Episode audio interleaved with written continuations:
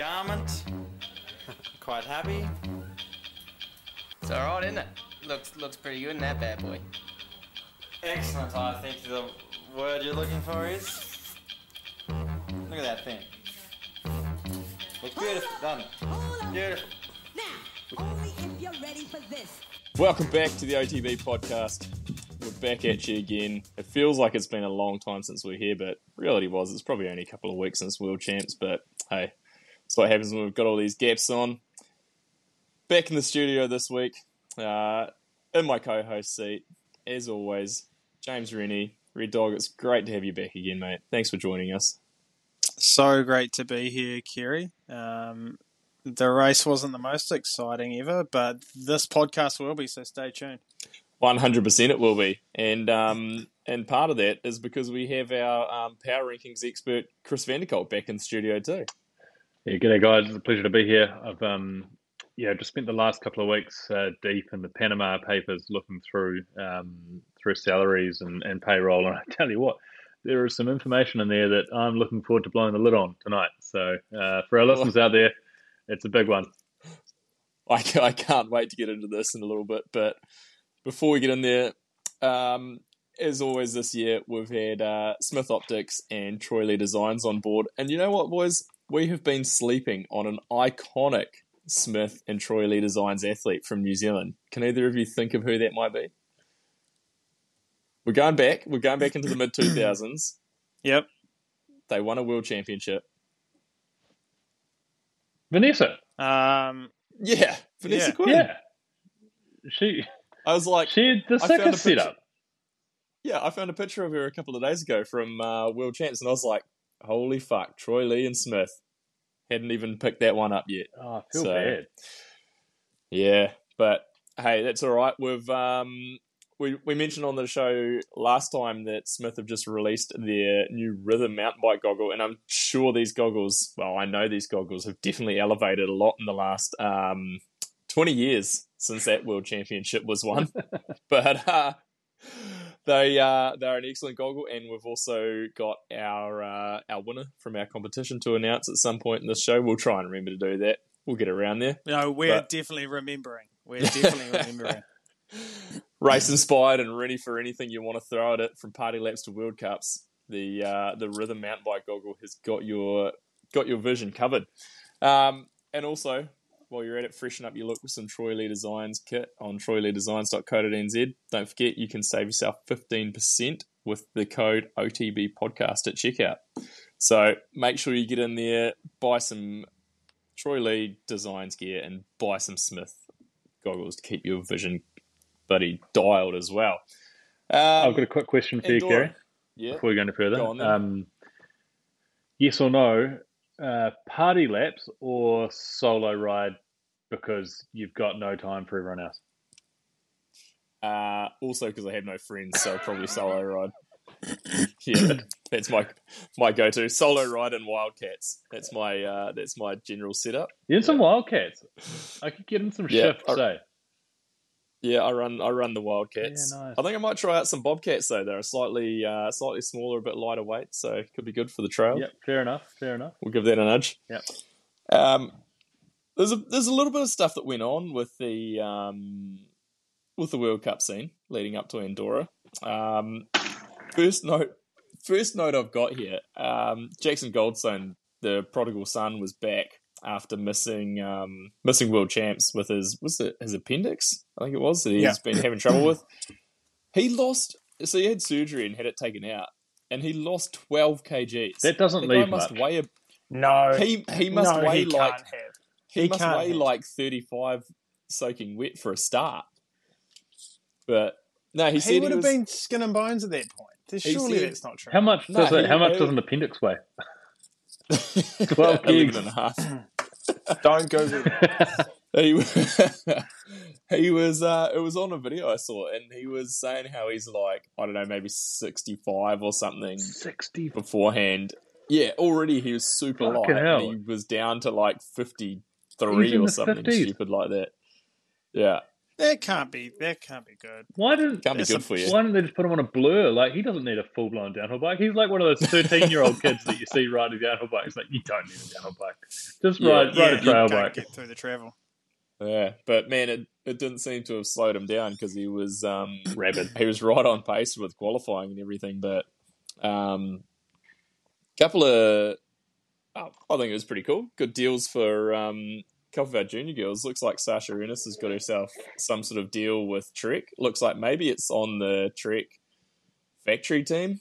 Um, nothing's really been announced that I've seen, but Mm. she obviously we we caught that she was on a trek at World Champs, and we thought maybe it was a um a a broken frame or something led to borrowing a bike.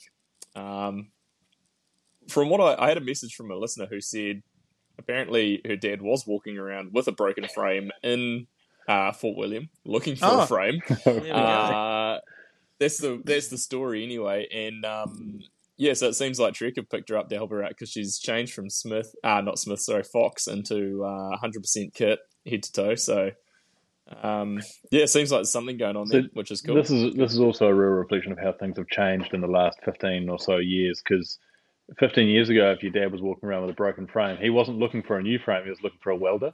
no. He was looking for a, Oh, yeah, a local for car the- mechanic who could just tack weld the thing Yeah. back together. Away you go. But now you he just was come away looking with for a team Bennett's plumbing. That's who he's looking Yeah. for.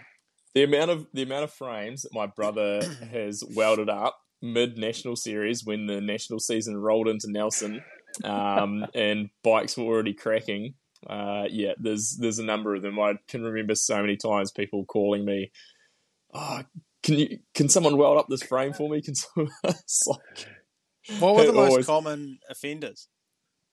oh. everything cracked back then, though, right? Like, I- reckon. I reckon a few like DH comps and DH teams, like Giants. Yeah, they, they, I remember Win getting one of those done, or Foes Eddie maybe. foes weren't great for holding together. Foes I think a lot of the time. either. Yeah, no, there was a lot of a lot of bikes that broke. I don't know how many GT frames I went through. Kerry, can you jump into the juniors' dad's WhatsApp chat and just get the official line on this? Because I'm guessing your contacts and that network, you'd you'd be able to get the official word. Yeah, we'll have to find out. Um, another one on a deal, Poppy Lane on a on a Commencal deal. So Yep. all the That's awesome. the three junior girls from World Champs. Uh, oh, I mean, Erice was already on um, on that Commencal deal that she's on, but um, yeah, cool to see some um, some support going that way for the girls. So How's that, eh? should The- be um, the future of New Zealand downhill is in the hands of, of the women's field, which is good because uh, it's amazing. they seem less Hell yeah. inclined to just fuck up. Yeah, and then there's um there's uh Ellie Hasselbalch Hus- Hasselbalch. I don't know how to say her name properly. I'll probably just butcher the hell out of that. Um, from Rotorua, who she can't actually even race juniors yet, but she's heading over to race some IXS cups and that sort of thing. In the back half of the, she's over there in Europe at the moment. I think do some do some racing. So I think she's been right on par, if not beating those girls in New Zealand too. So um, there's more to come, which is cool. See, that's the right approach. Like, what our junior guys don't do that. They all go over and get, sorry guys, pumped at World Cups as juniors. it's, go you're not over wrong. and do IXS Cups or something. Like, why do they have to shoot Yeah. for World Cups straight off the bat? Yeah, no, go get some experience. That's got to change. That like that. Surely next season will be different. Like you won't have guys just turning up trying to race World Cups.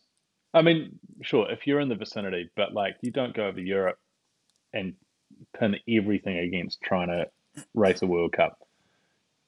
Surely. Nah, it was like when I mean when I went over as a junior and the guys, you know, like the the guys who are a little bit older than me that were over there racing, Craig Peddle, Tom Holland, those sort of guys, they were like racing French Cups, IXS Cups, everything, and then like the World Cups were a, you know, they'd go to the World Cups, but it was like that wasn't what the kind of I would say the real focus mm. was. It was like they were just doing everything else, you know, going to every race they could basically, Swiss Cups, And, yeah. Cups. Yeah. and then turning up to World Cups. So I- Yeah. I think probably something that's that's a little different as well is like our national series isn't probably as competitive as it once was, and so it's probably not a as good a place to to sort of prepare for an international campaign. No, It's like- and there's such a Mm. big gap as well. You, yeah, it's like you need to be over there there's nothing like gate drops, you know, like racing and nothing gets you up to speed like that, especially when you're getting pummeled by people you've never heard of or anything before. You're just getting thrown in the deep end. So getting pummeled by these fucking guys at European races with big golf ball helmets on and mismatching. I was waiting for it. and- Yeah. yeah, Yeah. They just decimate you. Real Italians. Who was it? Who was it this week? Um, he wouldn't have done that well in the final, but he qualified well. He had probably the coolest name in the race. Uh, I think I mentioned it in the group chat. um, yeah. I'll tell you. Uh, damn, I can't find it. Oh, Bandero, Band- Bandero. Uh, Bandi- Bandito, Yeah. Bandero. Yeah, yeah, yeah, yeah, yeah. It's that guy. Goncala, Bandero. Antonio Banderas. Bandera. Yeah. Yeah. Like, it's that guy. What a legend. Yeah. It's that guy coming to absolutely pump you. Yeah. Dominic Gaston, With Out of uh, nowhere. what plate? What plate did he have on? 115 probably. Yeah. Oh, he had Um, the 56 plate on. So oh, wasn't- it's he's pretty low. yeah, No, it's pretty legit. Yeah, it's pretty legit. Yeah. Um, staying staying with the juniors before we get too far off off piece, like we always do. Um, Erice Van Leuven just smashing another win. Um, Yeah. She's on another Oh, level, right? It's her She's- bread and butter now. She's ripping this season. It's awesome. What was it like 13 seconds she put into everyone else? Oh, I, can't, I can't actually remember It's off the top of my head. Chris to be honest. Kavarik I'd have to times. go back and look, but yeah, no, she smashed it. Um, looks like I've seen a few shots of her and Valley riding together, so it looks like those two are pretty tight, which is cool. She's obviously got someone that's um, yeah, like Valley that she's she's learning from and and kind of chasing, which is good. Good to have some sort of you know support like that. It's um, that's a big help. But no, she's on it. And what I what I really like about her is that she just doesn't look like she's out there trying to be an influencer or anything. She just races her bike. Just, like she just, just, races and rides, yeah. she just rides and rips. So it's cool. I I like watching her ride a lot. So it's good. Um. Yeah. It's going to be awesome to see how she progresses into the future, I reckon. mm. It's a, yeah. I feel like she's, you know, there's like a lot of juniors who have come and gone, you know, like they're a flash in the pan and juniors, they get into elite and they disappear again. Um, but yeah, I think like she's got real potential to actually to make a, you know, pretty legit career out of it, hopefully. Yeah. I, I mean, I hope so, yeah. I, I reckon as well. It must be a. it's a good time to be an up and coming junior woman. I'd have to say, like there'd be a lot of teams that are looking at um, looking at the women's sort of field and the women's sport and going, we've got to get behind this. You know, like Mm. Yeah, I agree. I think it's definitely like it's a growing segment for sure. Um, another note, just in my line of notes as I go through here, um, our favourite, the Fox pants with the names down the legs for the syndicate, were back again. no fuck Just after no. that, after they'd completely nailed the kits at World Oh. Champs, we're back to this. Have the names got bigger? I feel like Nina Hoffmann's name was like, I think oh, they're going to start. massive. I think they're actually going to start hyphenating them. They're going to have half of it up one leg and half of it down the Oh. other No, leg. what they've done is they've Oh, put so they've gone from just the surname to the first name and the surname, and then next race they'll have middle name, and then they'll have like the parents' name and shit, and eventually it's just going to be like just all fucking names. What about Like- just like the whole the whole front from the the chest all the way down to the ankles is just like a huge Minnaar, no, well, like just massive font. Goes right This over the shoulder and back this down. is one of the weird things about it is there's a clause in Minnaar's contract that if Laurie drops below a certain ranking in the year, Laurie just has to have Minnaar on his kit too. All right, It's really you weird, Found some, you have Oh, found you've- some deep Oh, I know, information. I know. Oh, wow. Yeah, there's like Are you on the clause dark web or sixteen something? point two in his contract. Right, It was a it was Wow. added mid season too when when you saw the kit. You- Yeah. Speaking of kits with the syndicate, I was just watching some highlights earlier just to refresh myself because I'd kind of pushed this race out of my mind after watching it. Um, Nina's helmet looks so big, Oh, and oh, that was my next comment. it's one of those ones where once you see it, you can't unsee it, and she looked like a bobblehead. Minnaar's was just as bad. Like the amount of pink, peachy color on Oh, the it's so front of it was just So here's all was like- consuming. here's a rule about helmet paint jobs that people should have learned a long time ago. If you've got a dark coloured helmet, never paint the fucking chin bar light coloured. It never works. It's never okay. Just There's like never been a time where that's okay. oh, Uh, no, Absolutely not. It's inexcusable, Fox, and I want to hear some. I want. They need to make a statement about this. You know they really do. the the one silver lining that also came with some disappointment was um, Laurie had like a really legit kit because it was just red, but then it had his name down the leg and they didn't do very well. So probably more disappointment than anything else. But they were there, just just a good red kit, you know. They were Yeah. right there. And then they the world stuff was just almost perfection for Yeah. me, and then Yeah. they've gone straight back. Just Oh, Who do you reckon's weighing in more, Nina or um, or Jackson or Laurie? Nina. Nina. So it's Jackson. I think so. Jackson weighs about the same. I mean, if Jackson's, Jackson's shoe, thirty-two so- kgs, Jackson might be skele- he might be skeletal at this point. True. Yeah. You know how some of the teams are putting lead weights on their bikes? Like they're just putting lead weights on Jackson's pants. And his boots and his shoes. His five tens. Get those heels down, boy.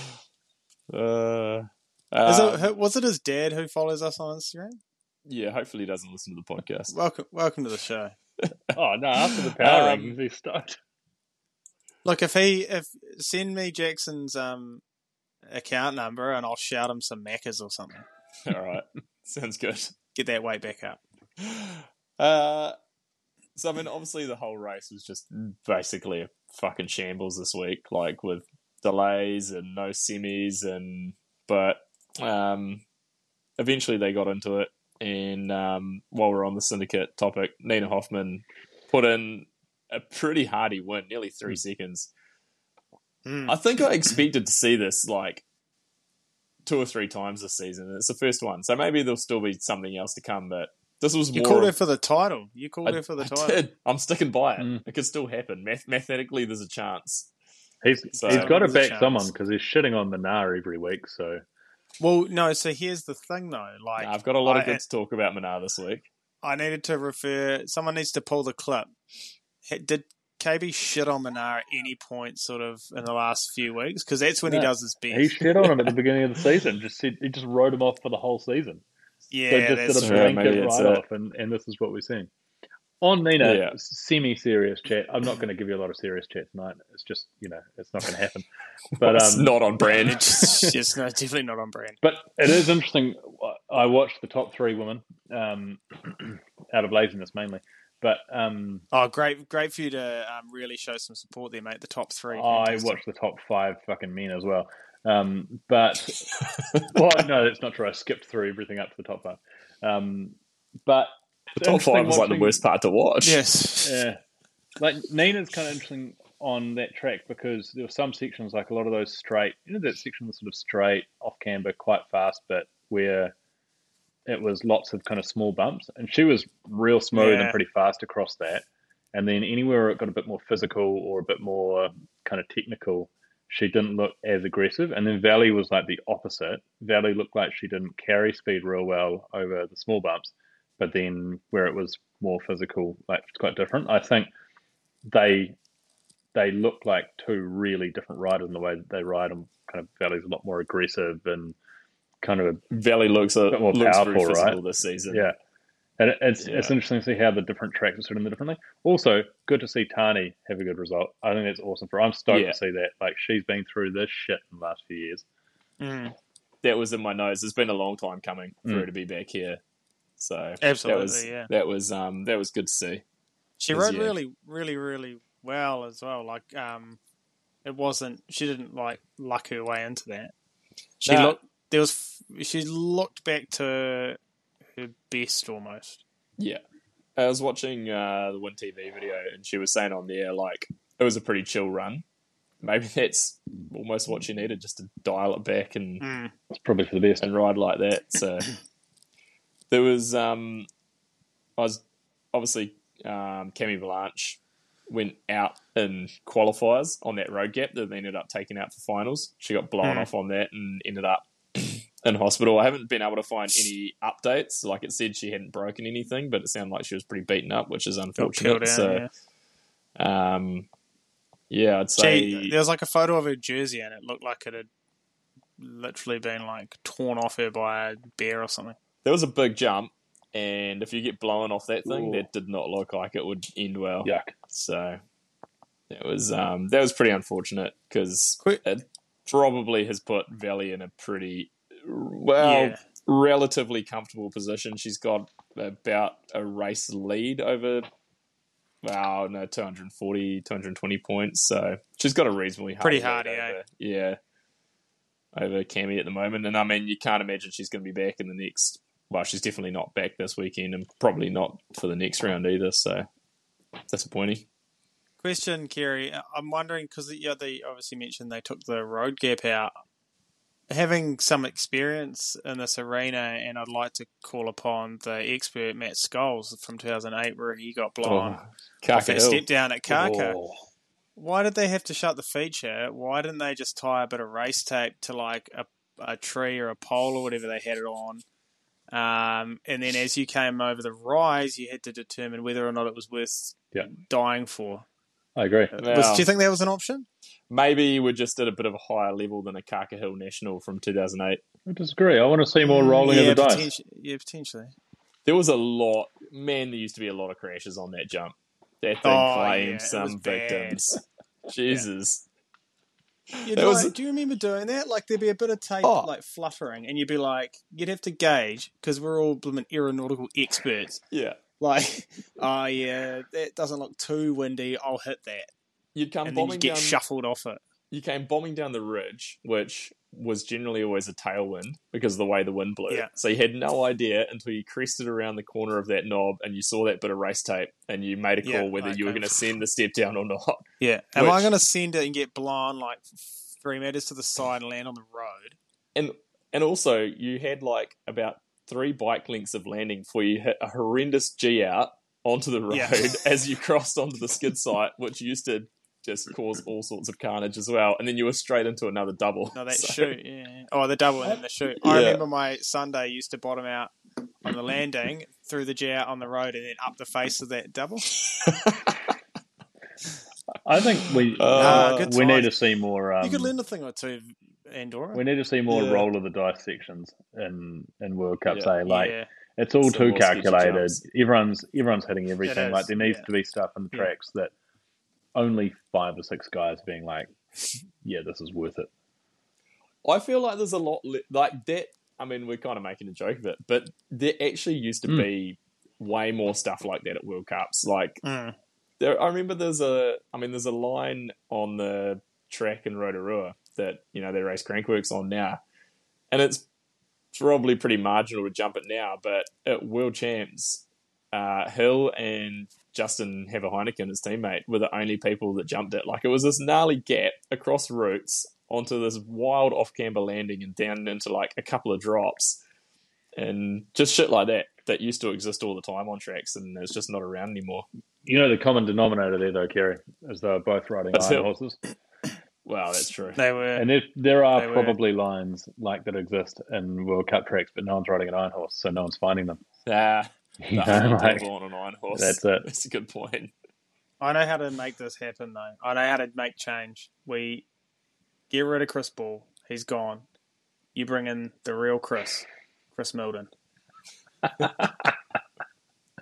Yeah, let's You bring, bring in the Mildy. OG. You bring in the OG. He'll get some stuff done. He'll let some stuff fly. Yeah. He'll he'll let the riders decide who gets to race in the elite field. He'll, Yeah, he'll he put it up to a vote. Yeah, he'll put it up to a vote. he'll circulate. Yeah. Uh, remember when you used to have to like apply to get into elite? Those were the I remember days. emailing him. Yeah. yeah. Yeah. Yeah. Oh man, good What times. a what a good time. Yeah, that was our that was our time. That was our time right there. Um, into the into the elite men's, I guess. I don't know if there's anything else on the elite women's that you think I've missed missed out there. Um, no, No, I would. No? I do have something on the men's though. The the um the junior men's. Oh, okay, junior men's. I honestly Shout out didn't to pay shout any- out to Horse. Shout out to Horse. Mm. Oh, Pinky finally got a win. That's right. Pinky got a win. All from horses tutelage, I'm sure. A whole great weekend for Horse too. He almost had uh, got a guy on the elite men's podium as well. He did. It was very close. It was um huge weekend for Horse. Uh, and also, does Pinky look like a young Mateo? Just putting that out there. Kind of does. I'm gonna have to look deeper into that. Come back to you on that one. Is that one of those Yeah, things come back like to. Mateo is sort of shaping shaping him a little bit? Like, Hey, he's moulding him. yeah, like he's just sort of just he's done. To, he probably sounds like him a lot as well. Yeah, Um, I hope so. Thibaut Daprela took a win. um, man, I'm just I'm unenthusiastic about this race. It was just not very exciting. It was probably the worst. Well, it was the worst race of the season without a doubt. Um, I was like, I was all pumped to watch it, and we were going to try and get some live commentary going. The fans were excited, and then they All two of them. yeah, then they pushed the race back. Um, so we gave up on that, and I, I watched it the next day. How, how good would have watching downhill at a reasonable time been as well? Oh On no, a I was so Saturday night. pumped for it. I was like, Mm. I was like, I can watch Downhill on a Saturday night at like eight thirty. This is amazing. Yeah, Can, Uh, cancel those dinner plans with your wife. We're watching downhill. Yeah. Sorry, love. Downhill was on. Um, so that was a letdown for a start. But then, um, so I started watching the race on Sunday, and I was like, this is all like, it. It kind of took a little bit for it to get going, and then it it got going quickly. I mean, Tuhoto was in the hot seat for quite a while, so that was good. That was cool to see. He finished up 14th in the end, so good result for him. But I was like, I was like, this is going, this is going well. And then, um, yeah, shit started going wild. Like Anton Vidal went into the lead, like kind of out of nowhere. Good ride from him. Um, then Minnaar, and that was when I really actually Mm. woke up and started paying attention. Um, Yeah. There was Nah. a good. There was a Minnaar like ride too. he, he looked He he looked looked, like- he- fast. he looked Yeah, good. Looked He's fast. Looked he- spicy. Yeah, he didn't look stiff like he has been. Like I reckon Nah. he'd he'd been looking Nah. uncomfortable earlier in the was on season, one. but man, he just he looked fluid, and his um his run was actually faster than qualifying too. Just as a note. Plus, they weren't doing the road gap. Who do you think Oh, yeah, was you're the last rider? So go through the results again, but who do you think was the last rider to have a dry track, like a, a essentially be on the same Uh Thibaut. Thibaut? You reckon? Yeah, and then Finn started getting rain, so Finn kind of got the last of a like semi okay track. So that was Yeah. like I think Thibaut was eleventh qualifier, Finn was twelve, uh, tenth, Mm. something like that. Um, is this the right thing? I'm just going back to try and look at. Uh, yeah, like uh, Hey, yeah. mate, are you so drinking out of a kid's bottle? Jesus Christ. That's actually quite bizarre, to be honest. It, it Uh, was. Yeah, Thibaut Thibaut was eleventh qualifier, Finn was tenth, and then um, Yeah. so yeah, it started raining when Finn was on track. You could see that. Um, by the time that Mister Kolb uh, got on the track just after him, the track looked pretty fucked. Like the top was slippery. Um, so yeah, that was. Um, but yeah, Thibaut and Thibaut and Minnaar they were only 0.121 and then it was 2.3 seconds back to Finn. So you can kind of see Finn got Finn got pushed back a bit for sure. Who? That is a loud tap. Sorry, didn't think you'd hear that. Um, who? You've you got your think- microphone attached to you, mate. Yeah, I know. Yeah. I know. I'm still here. like when Horse was on a couple of months Yeah. ago and he went off to the bathroom. Not quite the same. I think that was a year I think it ago, but anyway. year. Who do you reckon um, of the riders that came down after Thibaut?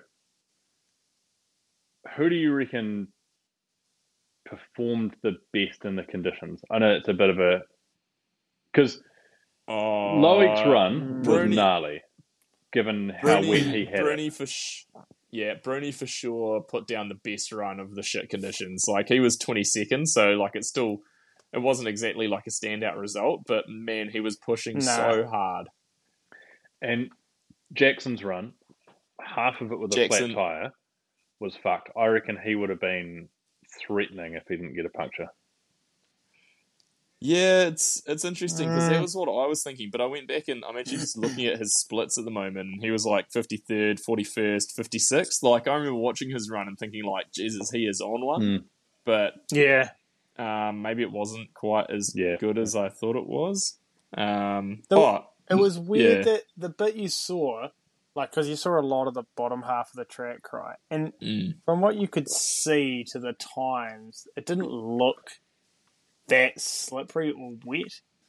Like, Yeah, there was but it must have been enough, and they were going so fast as It- well that like, there's no way you want to push. I think it, there was one section I remember watching Bruni come through, and he's in like powder dry stuff, and then he hits this one piece, which is obviously quite firm and wet, and his front end is like stepping. You can see his front end turning and Mm. sledging, yeah, and it's that's just yeah. out of nowhere. So it's like it's just probably one of those ones where it was so varied it, that yeah, like it also looked like push. anything that was rock or root just got fucking slick. Like those Yeah. rocks yeah.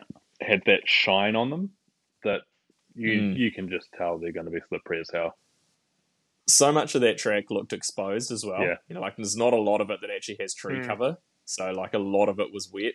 And it's like, do you remember? Did you see Kolb's huge drift in like one of the No. turns at the top? Like just out of nowhere, he's just Yeah. sideways. even so- even Jackson, like it's it's kind of it, it's real momentary in the first corner, the first left.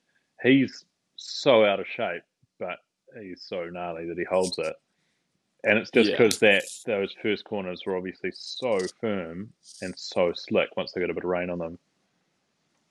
yeah, just rock solid. It sort of looked like, like with Finn, it looked almost like if the rain had kind of come in and then stopped, the last couple of guys might have actually had a better track, but it kept raining. So Yeah, yeah. And it was also hard to see how bad it was raining, like from the coverage, but it looked like because the track got wet rapidly, like you could see the track get wetter, so it was obviously came in reasonably, um, reasonably heavy. So it's kind of shit because it just it just ruined their top ten, like especially when you look at the times and like Thibaut and Minnaar were just faster than Bruni's qualifying time Yeah. without doing the road gap, which had to be slightly slower to go around that. Um, yeah, definitely would have been. so there would have been a good a good race on, I think. So it was interesting though because the top ten was still racing for points, and so obviously if you kind of like, like if you were watching the top ten and you kind of ignored the fact that none of them were going to take the podium, there was a race going on in that top 10, which was pretty interesting. And that's why like with Jackson, like he blew his tire, but he was fucking going for it with a flat tire. and this is the fucked part of this race because they didn't do didn't do a semi final. So Yeah. there was no semi final points up for grabs, which pays all the way back to 60th, I believe. Um, but then, so they just raced a final with 60 riders. So now those protected guys like Jackson, um, you know, uh, who else would have been back there? Kolb, um, Jordan Williams, Benoit. Um, there's a few of them. Loris.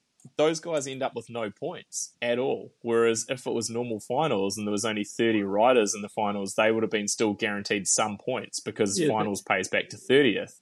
Mm. That's real weird. So now they get zero points. that is real weird as well, right? Because all those guys who qualified, who were in the big show because the semis were uh, cancelled, who were starting from 30th back, had the best track, probably got decent points. Like there would have been some of those guys in that bottom 30 who got better points than the top 30, but they're only there because the semis got cancelled. Yeah, yeah, and it's it's shit because all of a sudden, like Loris and Jackson, who were right there with Finn in the overall points. I mean, Jackson was leading, Finn was second, I think Loris was third, but they were separated by like nothing. All of a sudden, two of those three guys get zero points from finals, so they've just been so that, like bumped. they can semis, but they had qualifying. Yeah, so they still did qualifying. So they took 61 riders out of qualifying. Um, Mm-hmm. And instead of that being like whittled down to 30, which Yeah, you normally yeah. would out of semis, they just ran 61 for finals. That's pretty interesting that they did, they chose to take all 60 into finals and not just take the top 30 from qualifying. Yeah. I- so, I mean, even like, say, say worst case, um, you know, if those guys were in the bottom of the finals, those four protected guys I was talking about, they would have got like 30 points each at minimum. Mm. Um, yeah, so now like, uh, you know, Jackson scored no points in finals, and uh, he's, you know, like well over hundred points back from Finn now. So it's like, Hmm. I mean, you can't, you obviously can't take anything away from Finn. Like he didn't choose to qualify where he qualified. Like it's not like he knew. No. He not like he knew or anything. He was just the one who got lucky and obviously capitalized from it. And Thibaut also because Thibaut's moved into third overall now. Um, and then Loris has dropped back to fourth, and I think Bruni's maybe moved up a little bit, but yeah, it's kind of definitely skewed those results a wee bit in terms of the overall. The the thing I found the weirdest is that they didn't look to make the race equal to the others. Yeah, Like, if it's a so how many of a re- mini race series, each race should be the same points on offer, and then they've now dropped this one lower. It doesn't. It's makes it not equal to the rest, yeah, which doesn't look at- seem like a fair thing in there. because if you say got injured or It- didn't qualify for some reason, this one then it kind of becomes less. You kind of come out winning a little. It'd be interesting to Yeah. know whether or not they, I mean, I guess you never know, but whether they had protocol for something like this or whether they were making it up on the fly. Because, I reckon they were making it up. yeah, it seems Yeah. a bit like that, eh? I mean, you'd hope they'd have protocol for it, but I, it- you know, at the same First- time, I'd first very season. much doubt it. Yeah, Like it's the fir- it's essentially the, for the team running. It's the first time they've dealt with anything like this, right? And they've had a million other things Yeah. to try and organise, like a whole new format itself. Yeah, yeah. It's a, it's a, yeah, kind of a bit messy. Hmm. Yeah, see, this is actually the weird thing too, because semi-final points normally run all the way down to 60th place. So if you make it out of, Yeah. you know, if you make it out of qualifying, you get some overall points. Mm. You'd think what they should have, I mean, looking at it now in retrospect, they should have still paid those semi-final points from 30th back to 60th. yeah, I reckon. Like, so at least Yeah. you still got some points. yeah. They should have made it something there. Because, yeah. Because you got nothing, eh? You got Yeah, you nothing got, for they it. got zero. Anyone from 31st back got zero. So, Yeah. yeah. I don't know. That's Which- just, yeah. Interesting, Kira. You said uh, overall points, not UCI points, which seems to be the um, Oh, that was a hot topic. thing from um, before the race with Brayton missing out. There was a, that was a really hot topic coming in. it's a bit of a fuck up, really, that too, I reckon. Like, the the fact that Brayton's been in, like, every semi final this season and has been pretty consistent. And then he, but he hasn't gained any UCI points from it, and so all of a sudden he can't race at Andorra. Like it's, hmm. So I missed I, I missed the detail of that. How so? How was he racing prior to Andorra? Was it because Also, it's your points over the last twelve They months. run out. So he's ex- Oh, he's so had like- points expire before this round, and so now he doesn't have the threshold of whatever the points is he needs, seventy points, or I don't know what the points, what how many UCI points you need. that's 60 maybe now? that's hectic Yeah. that you wouldn't get UCI points for being in a semi at a World Cup? Yeah. And I mean, like he he said, he's like, oh, it's kind of my mistake because he just looked at the fact that he was getting World Cup Series points, um, Mm. and figured that he was getting UCI points. Like he didn't really pay that much attention to it. And he said, like, I should have probably realized this, but you just expect that if you're getting, you know, points for the overall, that you're getting UCI points at the same time. But So it wasn't the case. so he has to go and get a stack of UCI points somewhere before next year. Then He's- right? Wow, yeah. And that's the hard thing. Like, they're not always that easy to find races. Like, you got continental cups like Oceania champs or like Pan American champs and that sort of thing. Like, weird races like that, European champs. Yeah. Um, and then, like, it totally depends on if you've got, like, I mean, we haven't had a national series around in New Zealand for probably over 10 years that's had UCI points. Really? Uh, yeah. So this this brings me They used to be all the time. this brings us to a couple a year. the topic on what the feeder series is going to be. That'll put way more importance for people. Like you'll get guys traveling to those events that have got UCI points. Like Brayton's now going. Mm. well, I'm going to have to go to the Pan American Champs or somewhere to Yeah, get some UCI points, but- right? And there'd be a heap of dudes like that. And then it totally depends on where you're at because I think because when continental champs, you can only score points if you're in that continental, you know, like Oceania champs, you Mm. have to be in the Oceania region. So, um, Yeah. yeah, it's there's not a real clear pathway. That's the that's my biggest issue with it. Like, yeah, sure, you've got to score these points, but it's not consistent. Like if you're in New Zealand or Australia, there's two races a Mm. year. You know, you've got your national champs and you've got Oceania champs, depending on which country that's in, um, to score points at. And like, I mean, I think from memory, if you win Oceania champs, it's like 200 points. So you, you know, like if you can get kind of a top five there, you're pretty well and truly in. But um, yeah, like you don't get, I don't think you get a whole lot from national champs. Um, No, it's not I reckon because the heaps. It's not bad. the Enduro World Cup Series or EWS um, is far more well set up for this, right? Because they've had the EWS 100 for a while now Mm. to solve this very problem, and that's now Yeah. effectively the feeder series plus a bunch of races around the world that are qualifying races. And the thing I like, you know, being optimistic, um, that's all been done under Chris Ball, right? And you'd have to expect that they'll be trying to establish a similar thing, either like a World Cup 100 or like yeah, assigned qualifying races or events or something that are a bit more established and a clearer pathway for guys and girls.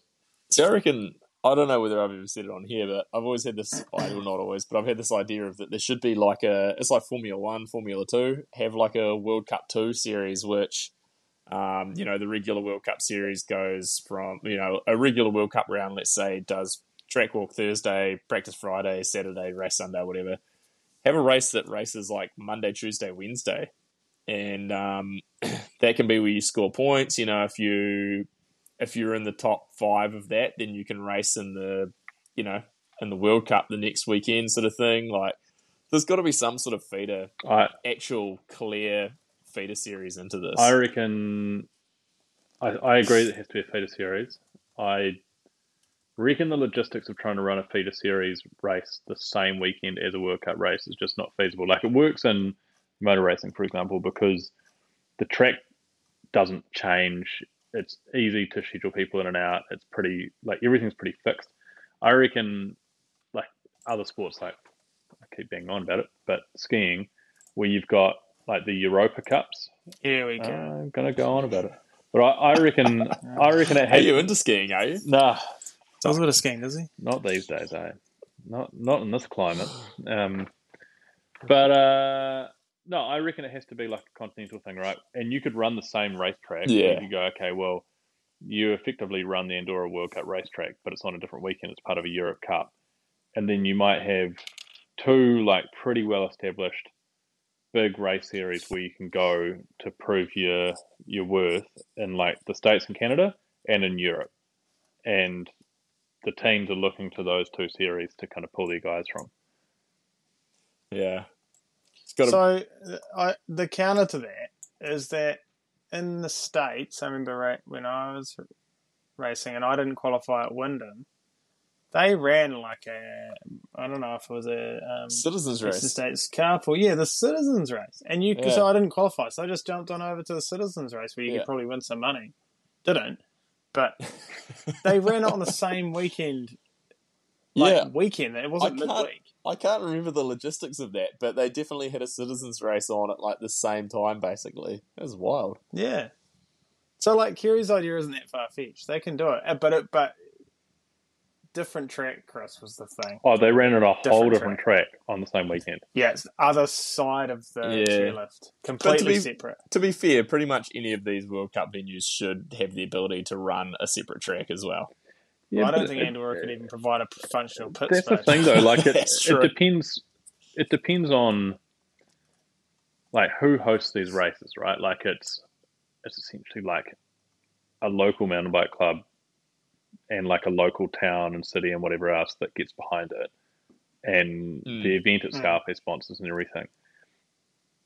There, I'd be interested to know what the value is to the event hosts themselves because some of these huge races yeah, they're probably taking a decent bit of take from people who are attending the races, but Oh, I guarantee so much of it is funded by like local tourism boards and stuff like that. Like that's where all that Yeah. money's got to come from Yeah. to make this stuff happen. Because exactly. yeah, But and that's the thing. So if, not- if you now run like a feeder series race on the same weekend, you've got to double your costs to do it. But yeah, whereas say say F1 for example, part of running an F1 race is that you also have to run the F2 and the F3 and everything, and it's it's I mean that's how a Mm. traditional race weekend works in motor racing, is that there's Speaking of F F1, like imagine the downhill series you could run on Max Verstappen's salary alone. I know.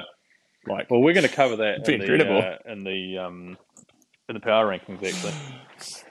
all right, well, I've got I've got one more complaint about Andorra, and it was that stupid fucking triple that they built, where they'd like Oh yeah. and it was so bad. It was like this terrible roller thing, and they'd obviously tried to make it a bit of a feature because they had like a bit of grandstand seating and stuff there.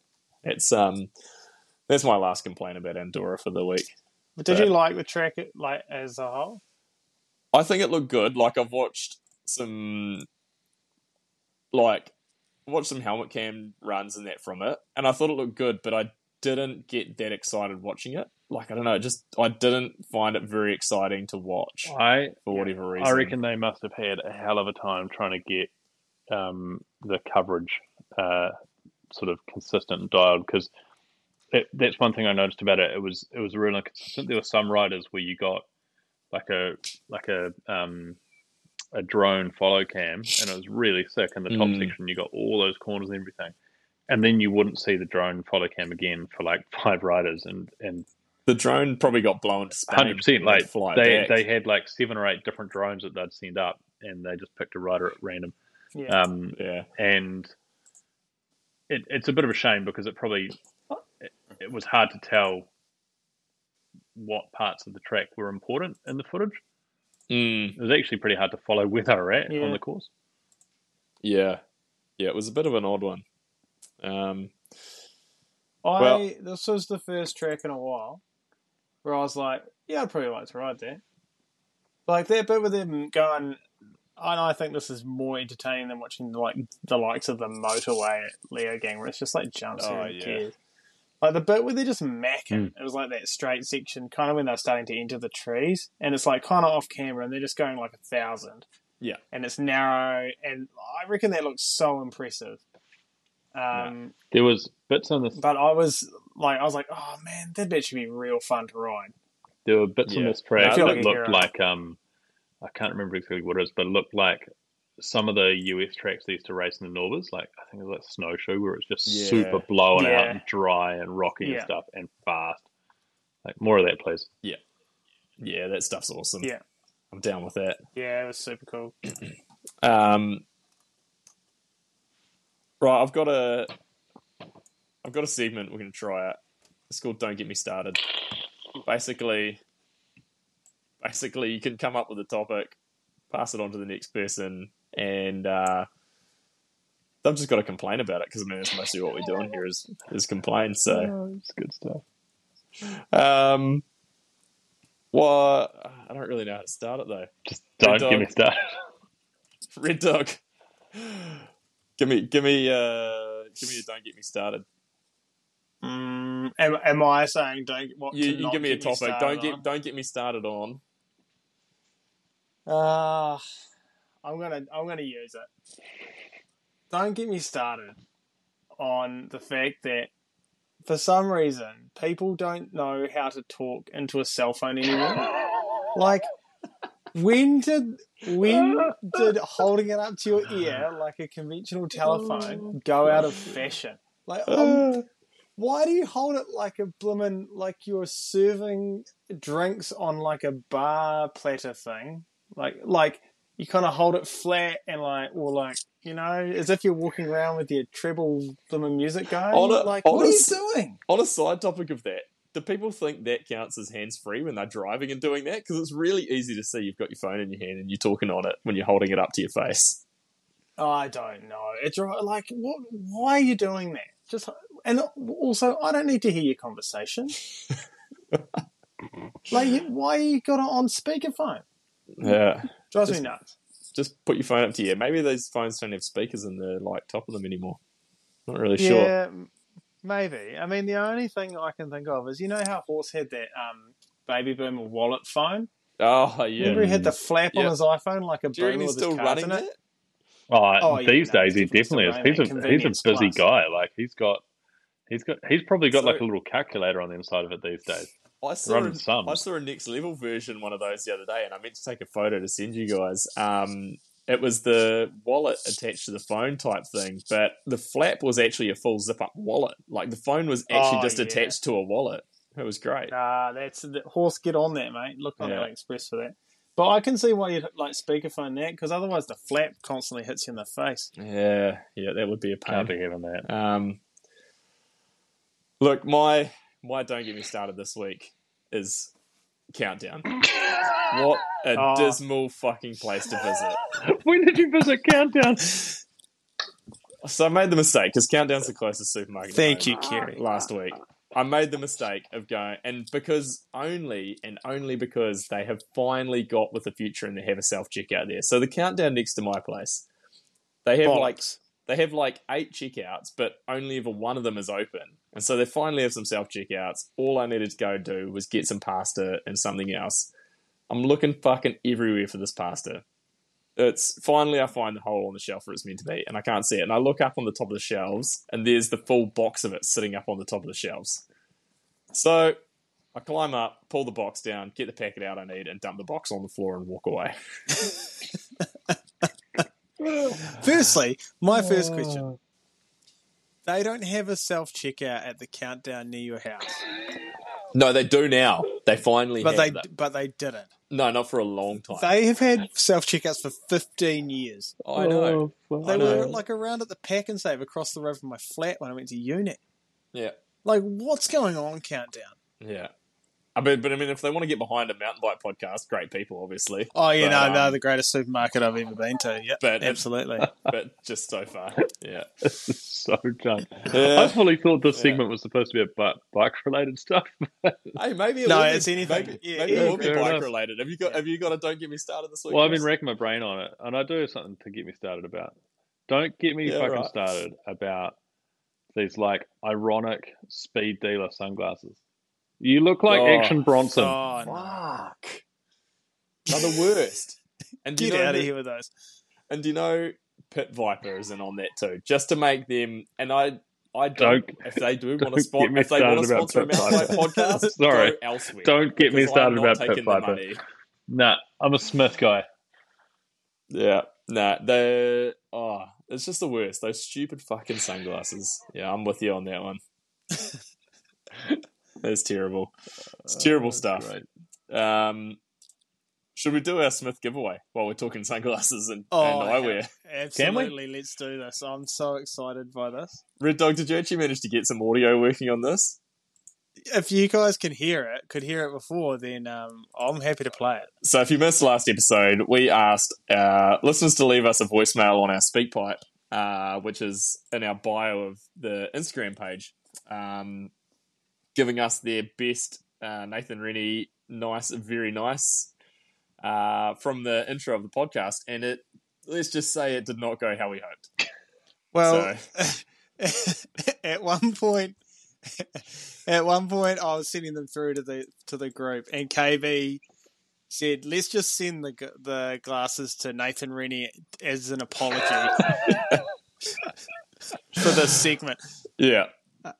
And I, Uh, I wholeheartedly agree. It, it did not. Yeah. It hasn't gone well. I've lost No. faith in our listeners. Uh, the little faith I had.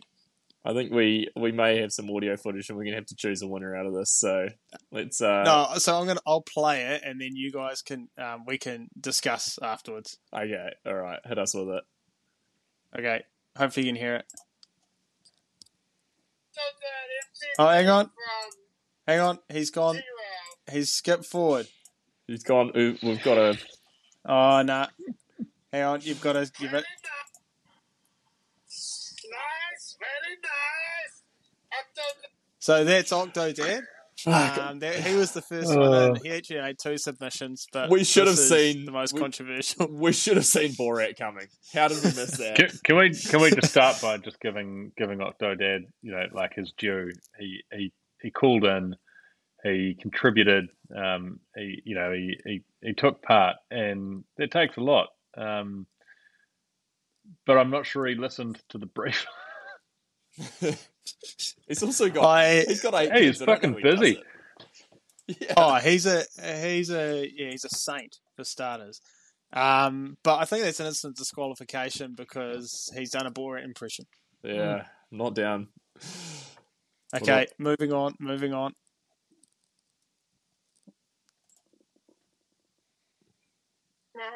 Nice, very nice. Um, Where we at? That's also I also don't know what that a is. Borat impression, I think. It sounds like a cat. That's from um, that one's from Emma Bater. Thanks for thanks for making the submission, Emma. Emma, um, I, I KB has informed me that you're actually a, a Yeah. Smith ambassador of some form, some form, so you're also disqualified. Yeah, I, I appreciate the time you took, but I think we might have to cut you out of this one too. So. Yeah. Emma's Emma's uh, Emma's got to renegotiate her deal with Smith because she's got to the level where she's trying to get her cat off a podcast. yeah. Definitely don't use that as an as a sort of bargaining Yeah. chip. That audio. No. All right, la- last one. We had three, actually four. Octodad submitted twice, but we've used the Borat one. Um, we had three submissions. Like, how much Come on, would these people. sunnies be worth, Kerry? How much? goggles. Oh, was a couple of hundred whatever bucks worth of goggles whatever we were giving away. They're a very nice pair of goggles. Geez, I should have put How a much? submission How in. How much do you reckon? How much do you reckon?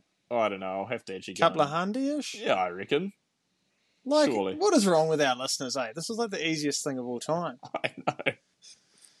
Anyway, last one. nice, very nice. Oh, it's a winner. It's got to be. It's the closest Nathan So that was- impression of of all of them. That was submitted by Rob Moore. I feel like he is an Earth, uh, avid Earth watcher, and he's he's understood the brief. He gets it. Yeah. Yep. Well done, Rob Moore. Uh, one ninety nine for the uh, the Smith Rhythm goggle, but for Rob Moore this week, he's getting a pair for free. Does Rob Moore have to pay postage and packaging?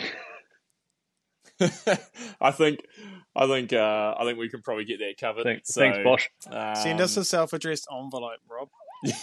We'll get him back to you. get some stickers to you. Yeah, Rob. Rob. Yeah. Rob probably does have to send us his address, otherwise he's not getting these things. Well, uh, well played, Rob. Send us a um, send us a DM, and we'll get you get you lined up with a new set of Smith Rhythm goggles. I believe they in they're in the uh, Iago Garay uh, colorway. Ooh. So nice little. Does he have a signature colorway? yeah, yeah, nice little kind of black Cool. and I'd say kind of like a black and gold. So yeah, pretty tidy pretty little cool. set of goggles there. Would you say that's nice? Very nice. I would say that's nice, very nice, and um, it's probably well worth the um, you know the the effort that Rob put into that entry. So well done.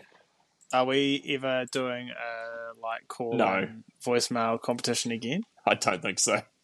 I think K- we will. for, for the listeners, KB was dead against playing any of that audio. He he was so ready to wash his hands of this thing. I was uh, I was almost at the point of just starting a whole new competition, but we we Whole sold it on.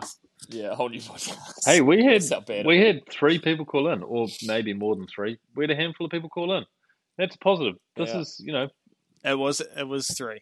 It was three. That's it. I mean, I know a guy that had a handful and there was only had three fingers, so I guess that counts as he'd lost a couple at some point, so it was a handful for him. hey, whoever said progress is a Oh, slow man. process, never met Yeah, Snoop Dogg. it's a slow burn. We've got we've got a pretty. I mean, I, I feel like we've got a pretty decent amount of listeners. To only get three people into that's um that's a sad state of affairs. So that that serves warning to all you listeners that if you actually want to win stuff, try and enter because there's a good chance you're going to win. You're chance win some shit. Like, the odds are low. Um, so I reckon to round us out this week, Chris, um, I'd like to hear this week's power rankings. ooh, okay. Well, let me get started. Uh, I think Kerry for Who's who's in focus this week? Okay, so for our listeners who just came up to speed, the power rankings is um, something we put together in the um, OTB corporate offices.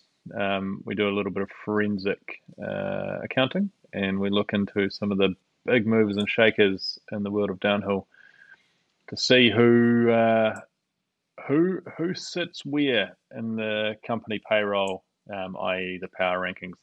Last week or week before last, we looked at Santa Cruz.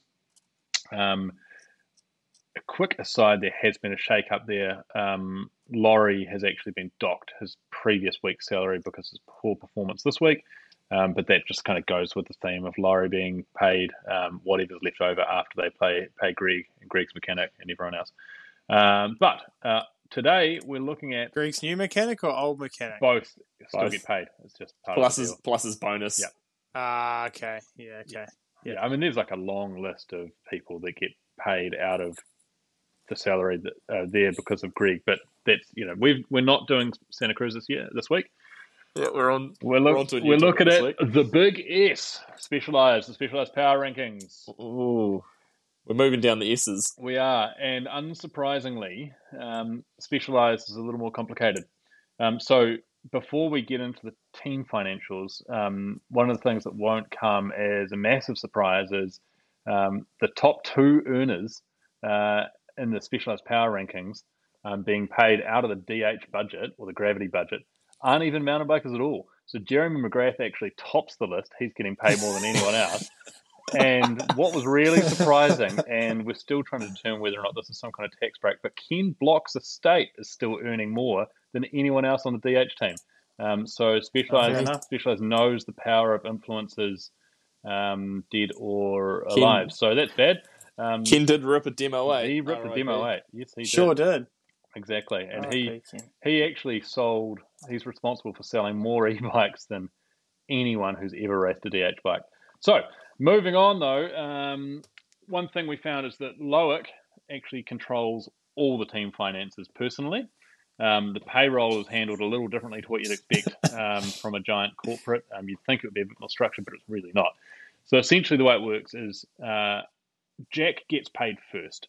He takes a regular salary and a discretionary bonus, subjective of how many times the media comment on how balanced the bike is and how many times Cedric says something dumb about how quickly the bike resets itself from big compressions, which he did about 15 times this weekend, so Jack did well. Um, Loic's girlfriend takes a healthy salary because she keeps him uh, balanced himself. Loic's dad actually makes more off selling Loic's old race jerseys than Jordan Williams makes, but we'll get to that and why that is. Kate Courtney receives a, a weekly wage which comes out of the DH budget. Now, this is an interesting one. This is just so that the Big S is covered when they get audited for gender pay equality. Notice the Big S doesn't have any females on their uh, on the World Cup DH team, so they're just keeping themselves covered there. Um, finally, So, but she rides for Scott. no, she's still so she's still getting getting funneled money from the Big S uh, from her uh, specialized days. Okay. Um, Right. Yeah, it, it's Right. complicated, It's very right? complex. Yeah. Oh, it's very complicated. It is. Yeah. But so so that's Checks and balances. that's everyone that gets paid before Finn gets paid.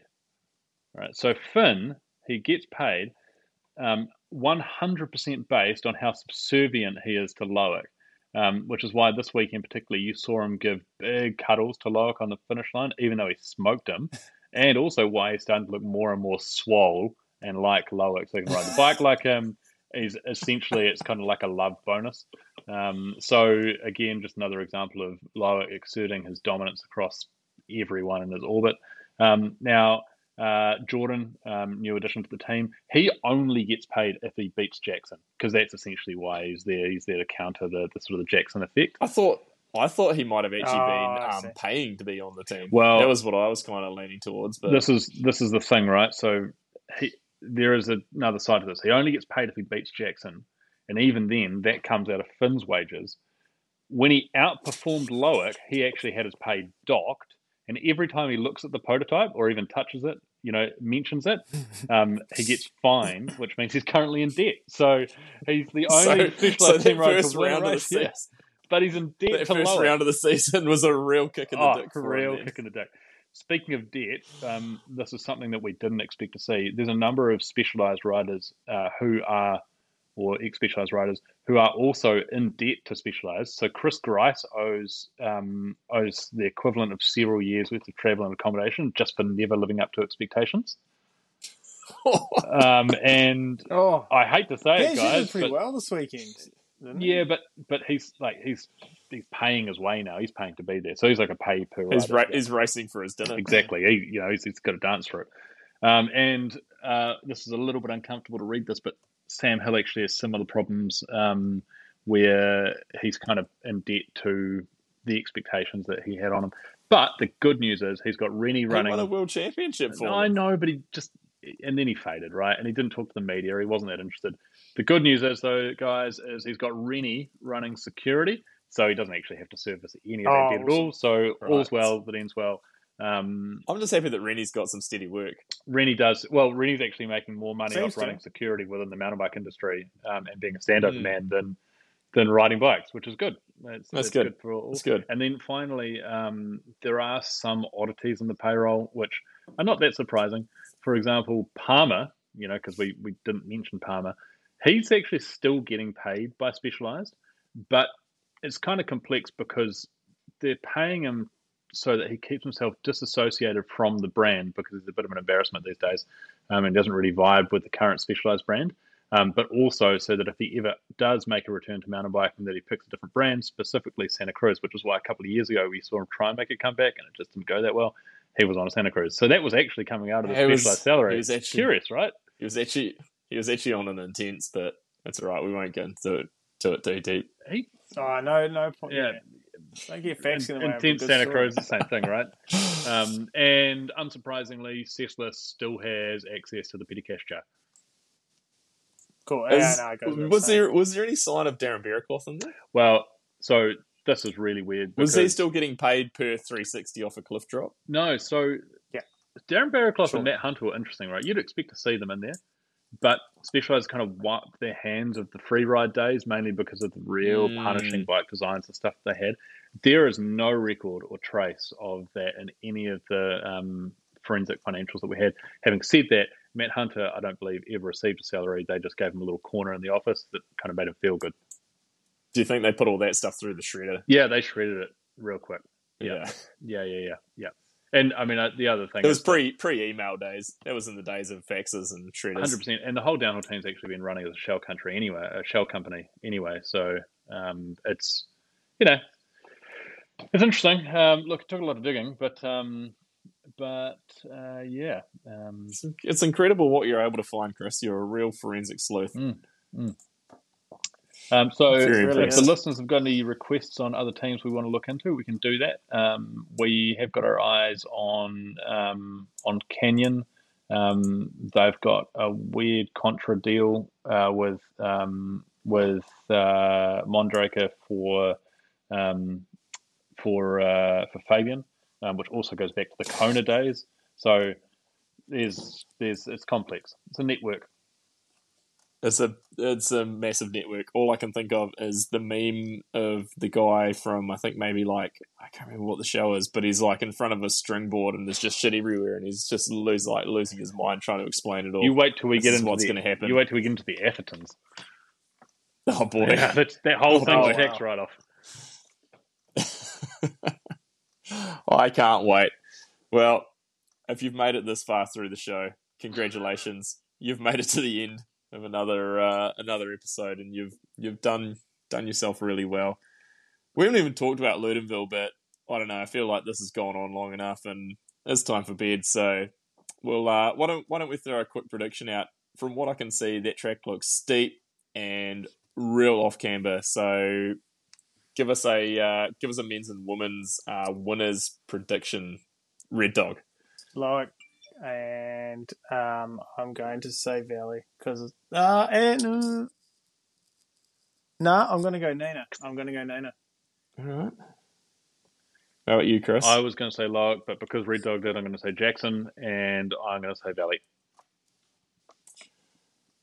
All right. I'm going to come in here, and because of his outstanding result, and he's going to be hungry to go one better, Minnaar. Oh, you've, you've Um, fucked him now. Minnaar for Loudenvielle. Now he'll we'll we'll see. We'll get there when it's time. Um, and I'm gonna go. I think I'm actually gonna go with Valley. Strong, ready for the steep. So yeah, I'm gonna go Minnaar and Valley. Nice. We'll see how we go. All right, boys. Once again, fantastic work. You really brought the heat tonight. And uh, for all the listeners, we'll see you next week. See ya. Bye. What's up? Whoa, I whoa, whoa, come from the land of down under. I can't hear you. I can't hear you.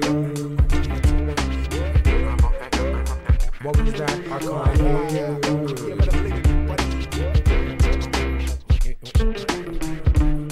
I let it be like John Lennon, the anti-serum that you don't get for poisonous venom. Read the label carefully, I'm only here for the show. I love hip hop too much to let you feed my ego. In the key of F-U-C-K, Y-O-U. I mean, why do I owe you if you're not helping me through? I mean, why do I owe you if you're obstructing my view? Success is not my castle, just a house that's brand new. You see, I irrigate the culture, give it shape like a sculpture. Still complicated, rock like I'm supposed to be. L-I-T-Z like my DJ. Rock to the rhythm like you rock to what he plays.